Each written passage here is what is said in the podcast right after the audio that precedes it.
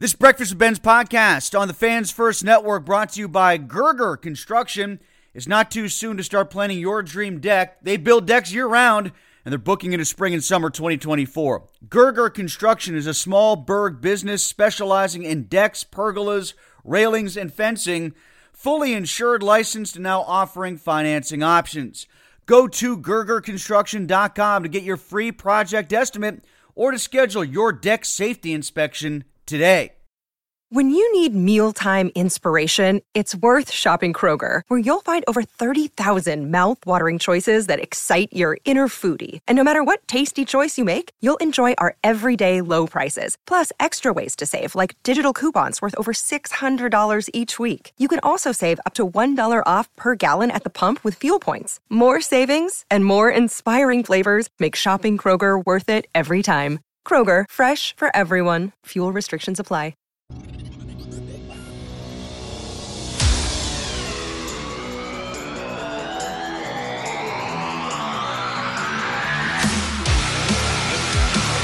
It's a Madden Monday here on Trib Live at the Fans First Network. Tim Benz, Mark Madden with you. Mark, 3 to 6, Monday through Friday on the X. Read them 4 times a week at Trib Live.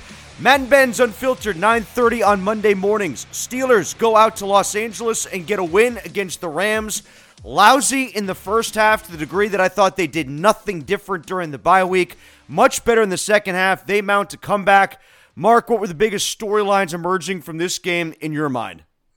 Well, like I just tweeted a few minutes ago, I think it's real simple to analyze. Pickens and Watt were game-changing. Deontay was important. Pickett was better and played a good second half. The 3 unsportsmanlike conduct penalties, 2 on Pickens, 1 on Deontay, were inexcusable. Minka was everywhere, made a ton of tackles. I'm not sure the better team won because I'm not sure either team could truly be called better. I think these were 2 probably slightly below average team, and somebody had to win, and the Steelers picked it up in the second half, especially Pickett, and got out of there with a W. I still don't see the Steelers as a team necessarily going anyplace, but maybe they can fool us a bit longer and fool themselves a bit longer, Tim, which is probably more important. Especially through this stretch where they've now got 3 home games, I would say, against teams similarly talented, similarly lacking talent, to the Rams. I think Jacksonville's better. I think they should beat the other 2, and they could beat Jacksonville. They could. You know, this is where they usually make their hay. As they have managed to not have a losing season under Mike Tomlin, this is when they tend to do it, because sometimes they start lousy, sometimes they finish lousy. They're always good in this middle chunk of the season, and I don't necessarily know why that is. You can't look at the schedule and find any through line. It's just that I think they tend to work out a lot of kinks in the first month, and then sometimes they're just figured out by the end of the year, Mark. So this is when they usually thrive. Well, let me ask you this, Tim. Do you think they're a good football team? I think they're an above mediocre team. They're slightly above average. I think they're probably bang mediocre. I think their defense has a handful of great players and a bunch of rotten ones. I think their offense is severely flawed, starting with the offensive line. I think it all adds up to mediocre. And like I said, I think they were incredibly lucky to win today, but had LA won, they would have been incredibly lucky as well. It was that kind of game. The T.J. Watt pick just turned the game around.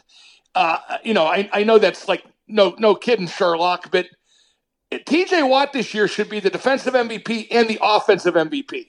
He's done more to get him points than a lot of guys on the offense. People will look, and I did too, at the red zone and see they scored 3 red zone touchdowns, but you're right, Mark. It wasn't directly a defensive touchdown. Watt didn't carry the ball into the end zone himself, but he left them 8 yards short, and not even the Steelers could screw that up. I thought they might, but yeah, Pickett with a quarterback sneak. How about that? You said lucky. You used that word, and there were plenty of examples of that. The Rams' kicker sucked, and they certainly got the benefit of what's a fluky rule. I'm not going to say a bad rule, but just sort of a fluky way the rule broke on that inability to review the play where Pickens on the quarterback sneak picked up the first down, although I don't think he did. I don't think he did either, but correct me if I'm wrong, they didn't have a timeout, right? That's right. That's what I'm saying. Can't review it. I mean, that's too bad. I get that. But what I'm saying is the ironic part of that is if he doesn't get it, they can review it because a change of possession comes into play. And for a league that wants to tinker with the officials all the time and always put their thumbprint with replay, it's odd that a game of that import can't be looked at, can't be booth reviewed. I always think that there are too many rules and stuff like that. It's just one of those things that slip between the cracks. There's no need to correct anything. All right, how about Cooper Kupp dropping 2 passes? That was lucky. That was shocking. Yeah, I mean, I don't know. I mean, like, I know I'm being the wet blanket or the defecation, the punch bowl. I don't think they're a good team, and I thought they were lucky to win, but 4-2 doesn't lie, except maybe it does. Them versus the rest of the North. The Browns get a win. The Ravens get a win. Cincinnati seemed to be getting back into form before their bye. Is this still a division that can get 3, or to the lesser half of the division, does it sink below what is needed to get into the top 7? Get 3 teams in the playoffs? Yes. Tim, I bet they get 1. I bet they get 2, at least. Oh, well, you might. No way 3. Absolutely no chance of 3. Who's good in the West? Tim, I'm just saying, no, absolutely no chance of 3. In the division, they're going to 500 each other. No chance of 3. How'd you feel about Pickett in the second half? Oh, he was great. What was he? 11 for 12, 152 yards. I mean, he was good. I mean, his most annoying flaw is he escapes the trouble all the time. We saw that a few times today. And I don't know, he does. I mean, I hate the term clutch gene, but maybe he has it. He plays better in the fourth quarter. I will say, and yes, I agree with you, that's been a problem with him during the season. I thought he was better at it today, especially with Donald bearing down on him a few times. He stood in there and didn't let Donald collapsing the pocket force him into what would have been sacks for other people.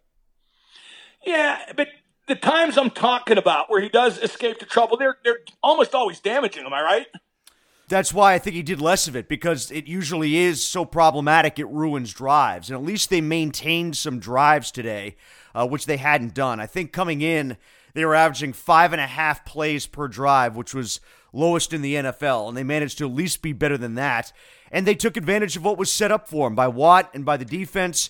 And give the defense credit, too. I'll give you another example where they're a bit lucky. I thought that Joey Porter got away with a pass interference on Nakua on a 3rd down that they didn't call. But hey, at least he was close enough to maybe interfere with him. Patrick Peterson and Levi Wallace haven't been that for much of the year. You know what sucks about replay being directly involved in the games, Tim? We gripe more about every single call now. Every single call. It used to be you just accepted what the ref called and moved on. Now we mentally, not literally on the field because you can't, but we review every single call. I think that's part of what happens when you expand the TV aspect of the game to the degree that they have, where you make the TV viewing so much more important than being in the stadium.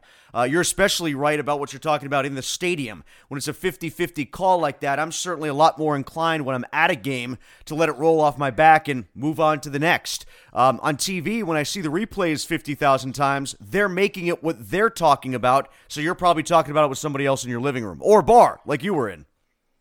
By the way, Tim, Aaron Donald wasn't bad, but he was relatively quiet. Just 4 tackles, no sacks, no tackles for loss. But like you said, that's one thing Pickett did do a good job on. When Donald got near, he didn't let the play be completed, whether by Donald or somebody else. So credit to Pickett for that. You know who else was quiet, except for the one big play, was Watt. Watt only had 1 tackle, didn't have a sack. They were chipping him. They had multiple people ready for him. He impacted the game in a different way, but they did a good job on Watt like the Steelers did on Donald. Yeah, but if Watt gets like a pick that turns the tide of the game every game, then no matter what else he does, he's still T.J. Watt.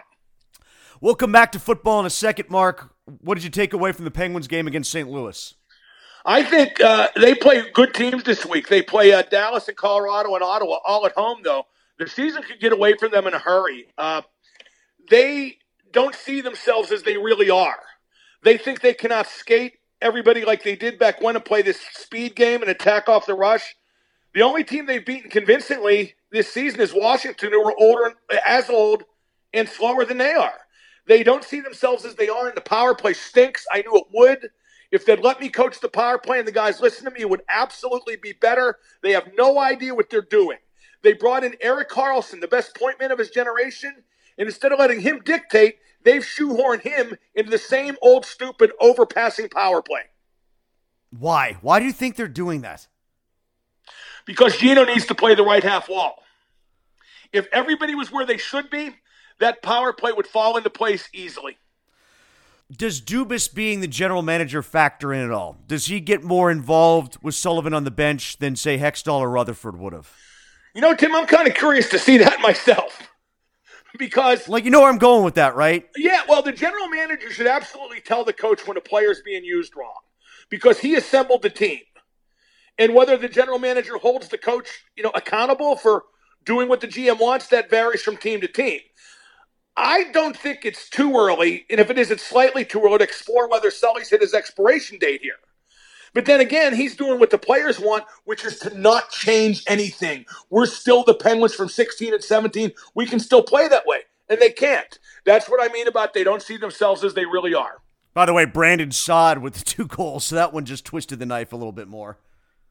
Well, he's doing better than Phil Jerkovich anyway. How about Phil Jerkovich's replacement? What'd you think of that slide in the pick game?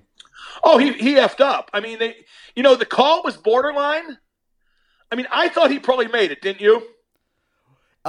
This goes back to your previous point. It's we bitch about every call and how it's you interpret it. I saw at least one still photo that made it look like he started the slide a half yard too early, but... if I'm a ref in that situation and we allow this slide to begin with for safety, I know why he's giving himself up, and he gave himself up close enough. I would have given him the first, frankly. What he should have done was run straight ahead, past the sticks, out of bounds, and the game's over. Right, yes. He wants to avoid getting hit, go straight ahead, out of bounds, and Timmy could have made it, right? He could have. Yes, he absolutely could have. We know what he was thinking. He was thinking he wanted to keep the clock moving. But it didn't matter if he kept the clock moving if he makes the sticks because the game's over. But, Tim, what do you expect from somebody who's so dumb he doesn't really know how to pronounce his own last name? His dad gave us a completely different pronunciation than he did. He's not agreeing with his father. Like, shouldn't his father know better on this? I would think so. Tim, it's pronounced Value. Why he wants to say Valere, I do not know. But there is no way whatsoever to phonetically get Valere out of that spelling. Hey, I didn't want to get away from the Penguins so fast. You talked about Gino on the power play. How do you think he's playing otherwise? Oh, he's playing great. He's off to a great start. I'm just talking about the impact on wanting to keep him happy on the power play. What the power play should be, Tim, is Carlson up top, sit on the right half wall where he should have been his whole career, where he should have demanded to be because it's a playmaking spot. You get touches there. Instead, he's down low where he gets the fewest touches possible. If you want to get Malkin on the power play, and I guess you have to, then put him on the left half wall. If he's unhappy about that, put him on the right half wall in the second unit. Put Jeff Carter underneath, 6'4", 220, in front of the net, because without a physical presence, a big guy in front of the net, the other team's PK just pushes the power play very easily to the perimeter. And as far as the fifth guy goes, if you want to use the bumper, use Raquel. If you don't want to use the bumper, have Gensel down near the goal line. I was thinking about the Gensel-Carter dynamic since you've talked so much about that, and it does confuse me that, they worked so hard to, well, as the previous administration, but it's not like Sullivan's done anything to dissuade playing him. That's a role for him. It's something he can do while he's here, and if you're going to have... his hands are going to be just fine from 10 feet and in. And if you're going to have Letang on the second power play, then why not at least give him Gensel? Well, no, you could have Gensel and Carter. You could. Have to pull Raquel off. Yeah, if you don't want to use Raquel as the bumper. And they badly overestimate Raquel. They think he's a lot better than he is. He's only okay. How you feeling about Jari so far? He hasn't lost games, but he's not stealing them either. To be honest, he's exactly what I thought he would be. Yeah, that looks very familiar. It sounds very familiar as a definition. I can't fault him. I can't fault a guy who is what I expected. What'd you think of Nedelkovic in his first appearance? He played fine. I mean, I'd like to see him get a run of games, but that's only going to happen if Jari's hurt. Yeah, maybe we'll see him at some point here. Do you think we'll see him in this 3-game homestand at all, or will they just wait till the road, potentially? I think Jari will play Tuesday against Dallas, and I think they'll see how it goes from there. From the baseball world, the playoffs, are you interested at all? Does, the Philadelphia vibe have you interested at all, or some of the back and forth between the Texas teams, or are you not paying attention whatsoever? Okay, first off, Tim, I have no idea what you mean by back and forth between the Texas teams. Oh, they had some kind of slap fight, didn't they? Yeah, they had a slap fight, and there was some... Yeah, don't care. I mean, these 4 teams left are not sexy at all. So, I kind of keep track. I find the narrative that because Arizona's there now, the Pirates could be next year very amusing. Well, if Philadelphia gets the World Series for second straight year, which I think they will, you got to give Bryce Harper a lot of credit, man. He's gone there and made real impact. The thing I liked about the Phillies game the other night was it was the same night as the Flyers home opener, so a lot of people didn't go to that. Mark Madden, you can listen to him Monday through Friday on the X at 3 o'clock, and you can watch him on the video stream with me, Facebook Live, 9:30 a.m. Monday morning. Read him 4 times a week here at Trib Live. This is Madden Monday on the Fans First Network.